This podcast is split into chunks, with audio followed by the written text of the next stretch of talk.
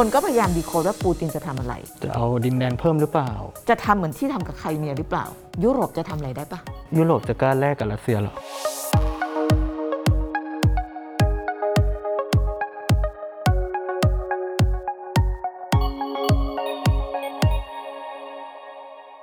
สวัสดีครับสวัสดีค่ะขอต้อนรับเข้าสู่ตัวต่อตัวกับกรุณาบุคคำศรีอยู่กับผมตัวลิตเติ้ลและตัวพี่นาครับ สวัสดีค่ะ วันนี้คุยเรื่องอะไรคะ วันนี้เราจะยังอยู่ที่ชายแดนรัสเซีย แต่ว่าเป็นรัสเซียที่ติดกับยูเครนพี่นาโอเค คืออาทิตย์ที่แล้วเนี่ยเราคุยเรื่องของชายแดน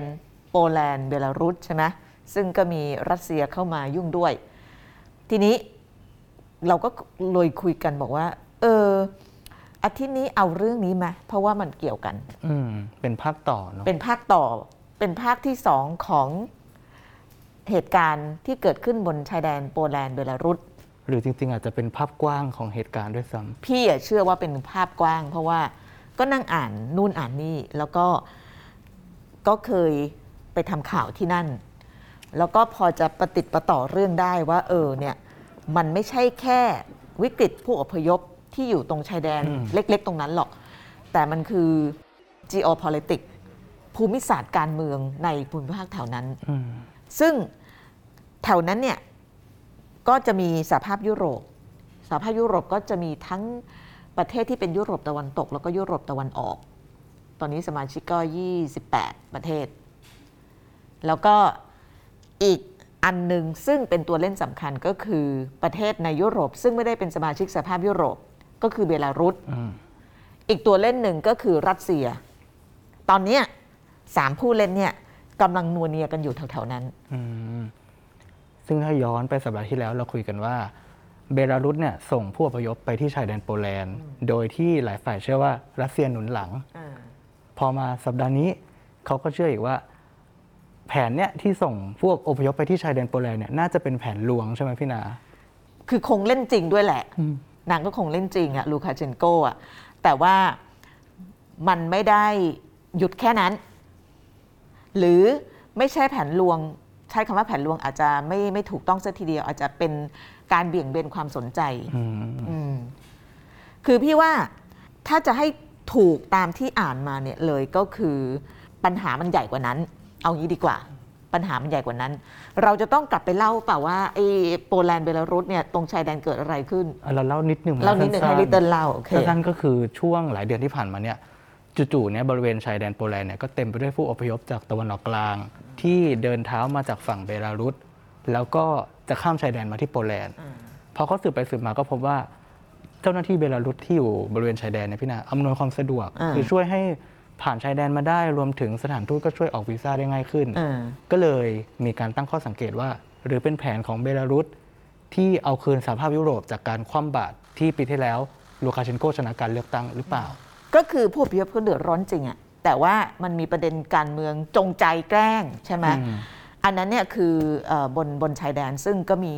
ภาพหดหู่เกิดขึ้นทุกวันเนาะใช่มีคนเสียชีวิตมีเด็กหนาวอะไรเงี้ยแล้วก็เอ่อทางฝั่งโปแลนด์ก็ไม่ยอมให้เข้าก็ใช้ไอ้ไอ้แรงดันน้ำสูงอะปืนเอฉีดอน้ำไม่ใช่ปืนด้วยมันเป็นรถปืนเลยพี่อ๋อเป็นรถเออเป็นรถที่เขาใช้กันแถวแถวเออลาดประสงค์จีอะโน่เออจีโน่นั่นแหละ แต่ว่าที่บอกว่ามันมีเรื่องใหญ่กว่านั้นเนี่ยเพราะว่าในขณะเดียวกันเนี่ยมันมีอีกความเคลื่อนไหวหนึ่งเกิดขึ้น คือต้องบอกว่าสหภาพยุโรปแล้วก็โปแลนด์เนี่ยกล่าวหาเบลารุสแต่ว่าเบลารุสเนี่ยทำคนเดียวไม่ได้ เขาบอกว่าพี่ใหญ่อย่างรัสเซียเนี่ยหนุนหลังอยู่ เพราะรัสเซียเนี่ยก็ต้องการจะสร้างเอ็มพายขึ้นมาใหม่ หลังจากสหภาพโซเวียตล่มสลายก็อยากจะมีที่ทางบนเวทีโลก อยากจะสยายปีกเข้าไปใน ประเทศที่เป็นสหภาพโซเวียตเดิม ก็ยังมีอิทธิพลอยู่เยอะในเบลารุสแต่เขาปฏิเสธนะพี่นาเขาปฏิเสธใช่เขาปฏิเสธ แต่ว่าที่มันเป็นหลักฐานเนี่ยก็คือว่าเมื่อวันจันทร์ที่ผ่านมาเนี่ยเลขานาโตออกมาให้สัมภาษณ์ หลังๆก็แกพูดบ่อยนะเลขาธิการนาโตแล้วพูดแรงด้วยถ้าจำได้เมื่อสักสองสามที่ที่แล้วเนี่ยแกพูดบอกว่าความสัมพันธ์ระหว่างนาโตกับรัสเซียอยู่ในจุดที่ต่ำที่สุด ตั้งแต่สงครามเย็นสิ้นสุด แล้วเมื่อวันจันทร์ที่ผ่านมาออกมาพูดแบบนี้บอกว่า ตอนนี้มีเรื่องที่น่าตกใจ เพราะว่ามันมีการเพิ่มขึ้นของกองกำลังอย่างผิดปกติ บริเวณชายแดนยูเครนทางตะวันออก ซึ่งติดกับรัสเซียอืมเดี๋ยวฟังเสียงก่อนเนาะ None of us should speculate too much But, but the fact is that we see uh, an unusual concentration of forces, uh, of military Russian capabilities, and that we have seen that uh, Russia has demonstrated the will uh, to use these forces against the neighbors, Ukraine, Georgia, uh, and also uh, the coercion they have demonstrated against uh, Moldova over many years. Any further provocation uh, or aggressive actions by Russia would be of serious concern. We call on Russia to be transparent about its military activities. It is important to prevent escalation and reduce tensions. ทีนี้เราเริ่มต้นคุยจากตรงนี้ คือเลขานาโต้ก็คงไม่ได้พูดเล่นๆเนาะเขาออกมาแถลงถึงขนาดนั้นก็คงจะไม่ได้ ก็คงจะมีมีมูลอะแล้วไม่งั้เขามีภาพถ่ายดาวเทียมด้วยนะ มีภาพถ่ายดาวเทียมที่ด้วยให้เห็นว่ามีรถถังจอดอยู่เต็มเลย อยู่ในเมืองของรัสเซียแต่เป็นเมืองที่อยู่ไม่ไกลจากจากยูชาเคยรแดนนยูเครนใช่ไหมทีนี้ถ้าเราจะดูเอ่อ สิ่งที่เกิดขึ้นเนี่ยมันจะหมายความว่าอะไรได้บ้าง ก็ไม่ต้องแปล เพราะว่าเลขานาโต้พูดในการสัมภาษณ์เดียวกันบอกว่า นี่คือการคุกคามจากรัสเซีย แล้วก็อาจจะมีการบุก แล้วกำลังทหารที่บอกว่า 91แสนนายเนี่ยการบุกเนี่ยมันแบบยูเครนตั้งตัวลำบากแหละ เพราะว่ากำลังเยอะขนาดนั้นทางเท้านะ ยังไม่รวมทางอากาศทางอะไรอีกคำถามก็คือว่าแล้วรัสเซียจะบุกยูเครนทำไม อืมเขาไม่ใช่เพื่อนบ้านกันเหรอพี่นะ เขาเป็นเพื่อนบ้านกันกับอ่า แต่ไม่ได้แปลว่าเป็นเพื่อนบ้านกันแล้วจะต้องดีกันปะถูกไหมไม่เสมอไป เออ พี่ยังทะเลาะกับเพื่อนบ้านเลยเกาหลีเหนือเกาหลีใต้อย่างเงี้ย คือคำว่าเพื่อนบ้านไม่ได้แปลว่าจะต้องดีกันใช่ไหม ใช่ใช่เออไทยก็เคยมีปัญหาพิพาทกับกัมพูชาเรื่องเขาพระวิหารอะไรเงี้ยอ่ามันมันมันมีการกระทบกระทั่งกันตลอดเวลา การเป็นเพื่อนบ้านเกาหลีเหนือเกาหลีใต้นี่ก็แบบศัตรูเลยแหละ ถ้าพูดในระดับรัฐบาลใช่ไหม ทีนี้คำถามก็คือว่ารัสเซียจะทำแบบนั้นทำไม ต้องกลับไปคือถ้าเกิดตีเหมือนกับเราอ่านเราเขาภาษาอังกฤษเขาใช้ดีโคดคนพยายามดีโคดปูติน ตอนนี้มีคนสองคนบนโลกที่เป็นผู้นำโลกที่คนพยายามจะดีโคดว่าเขากำลังคิดอะไรอยู่อะคนหนึ่งคือสีจิ้นผิง พยายามดีโคดว่าสีจิ้นผิงคิดอะไร ซึ่งไม่ค่อยมีคนรู้เนาะอืมคนที่สองคือปูตินก็เป็นคนลึกลับอะอื มสีจิ้นผิงเนี่ยส่วนใหญ่ฟุตเทจแถลงการณ์ต่างๆ เนี่ยจะผ่านการกรองมาแล้วมันก็เลยเป็นแบบไม่ค่อยเห็นในมันไม่มีอื่คำตอบแบบ spontaneous อะใช่ไม่มีแบบว่าหลุดออกมาไม่เหมือนไบเดนเนาะเวลาอืมคนไปถามอะไรบางทีก็หพูลุดดออกมาเลยเรารู้ความจริงว่าเออ จริง ๆ เป็นอย่างนี้ แต่ว่าทำเนียบข่าวก็ต้องรีบไปแก้ว่า ไม่ใช่อย่างนี้ ไม่ใช่แบบนี้นะจ๊ะเออแต่ว่าสีจิ้นผิงปูตินเนี่ยยากมากในการจะดีโค้ดทีนี้คนก็พยายามดีโค้ดหรือว่าถอดรหัสสิ่งที่รัสเซียกำลังทำ อันที่หนึ่งที่เขาตั้งเป็นสมมติฐานไว้ก็คือว่า การที่รัสเซียทำแบบนี้เนี่ยก็คือการพยายามคือต้องต้องเข้าใจว่าหลังการล่มสลายของสหภาพโซเวียตเนี่ยมันเหมือนกับสหภาพโซเวียต แล้วก็มีรัสเซียเป็นผู้สืบทอดเนี่ยมันเหมือนกับหมดที่หมดทางบนเวทีโลกอะจากมหาอำนาจจากมหาอำนาจจากแบบขั้วการเมืองใหญ่อืมฝ่ายหนึ่งฝ่ายสังคมนิยม อยู่ๆแตกสลาย กระจายกันไปแบบ 15-16 ประเทศอืมแล้วก็พอปูตินขึ้นมาเนี่ยอันหนึ่งที่คนรัสเซียจำนวนมากอะรู้สึกชอบผู้นำคนนี้ก็คือว่าปูตินทำให้รัสเซียเนี่ยสามารถพังงาดมามีที่มีทางในเวทีโลกได้อีกครั้ง แล้วก็สิ่งที่เขาดีโคดปูตินก็คือความทะเยอทะยานอย่างหนึ่งของปูตินก็คือ จะต้องรวบรวมเอาประเทศซึ่งเคยอยู่ในสหภาพโซเวียตเนี่ย มาเป็นมิตรเป็นพันธมิตรเป็นส่วนหนึ่งเป็นอะไรอย่างเงี้ยเหมือนเหตุการณ์ที่เกิดขึ้นกับไครเมียอ่าเมื่อปี 2014 ซึ่งหนึ่งในนั้นก็คือยูเครนยูเครนเนี่ยก็เคยเป็นอดีตสหภาพโซเวียต แต่ว่าปัญหายูเครนมันไม่ใช่เรื่องของการแค่จะไปแบบเอาดินแดนหรือผนวกนะมันมีปัญหาความขัดแย้ง เพราะว่าเขามีความต่างกันในเรื่องของวิธีคิดทางการเมืองเนี่ยผู้นำยูเครนเกือบทุกสมัยเนี่ยมักจะเอ็นเอียงไปทางสหภาพยุโรป ซึ่งรัสเซียก็ไม่ค่อยชอบไอ้ไอ้แนวแบบเนี้ยทำให้มันเกิดความขัดแย้งในการเมืองของยูเครนจำได้ไหมตอนที่เกิดปฏิวัติสีส้ม ที่ตอนนั้นเนี่ยคนยูเครนจำนวนหนึ่งอะอยากจะไปอยู่กับสหภาพยุโรปอืมส่วนหนึ่งไม่อยากไป อยากจะเอ็นเอียงไปทางรัสเซียอะไรเงี้ยแล้วก็เกิดปัญหาทางการเมือง แล้วมันก็มาเกี่ยวพันกับเรื่องของไครเมียด้วย พอรัสเซียผนวกไครเมียเมื่อปี 2014 ปั๊บเนี่ยยูเครนก็ระส่ำระสายใช่ไหมเพราะว่า ไครเมียเนี่ยมันเป็นส่วนหนึ่งของยูเครน ในในทางเขาในเรียกไง ทางภูมิศาสตร์ในทางในทางเส้นเขตแดนแล้วก็ในทางเขาเรียกอะไรอะก็รัสเซียยกให้เขาแล้วอะอืมเออใช่แล้วก็การเอาคืนเนี่ยเป็นการเอาคืนแบบ แบบ แบบอยู่ๆก็มีมนุษย์สีเขียวไปปรากฏตัว แล้วก็ยึดคืนเนี่ย คือคนยูเครนก็งงๆใช่ไหมซึ่งตอนนั้นมันก็กลายเป็นปัญหากัน แต่ว่ารัสเซียก็ไม่หยุดเท่านั้น หลังจากที่ผนวกไครเมียได้เนี่ย ก็ปรากฏว่ามี กลุ่มกบฏแบ่งแยกดินแดนเกิดขึ้นทางภาคตะวันออกของยูเครนอืมที่แคว้นโดเนส ก็เกิดการต่อสู้กันหลังผนวกไครเมียนะแถวนั้นเนี่ยระอุมากพี่นาเคยไปแต่ว่าเข้าไปไม่ถึงคือแต่เข้าไปได้ใกล้พอสมควรก็เห็น supporting the rebels with both men and คนที่ต้องอ equipment. พยพออกจากพื้นที่แถวนั้นน่ะ With เยอะมาก conflict แล้วก็คน plunging เสียชีวิต relations เยอะ to their มาก lowest ebb แต่มันไม่ค่อยมีคนพูดถึงเท่าไหร่ ในพวกสารคดีฝรั่งอะไรเงี้ยเขาชอบเรียกว่าเป็น forgotten war ก็คือสงครามที่อืมที่ถูกลืมอะ คนนึกไม่ออกว่ามันเกิดอะไรขึ้น แต่สภาพความเป็นจริงก็คือว่า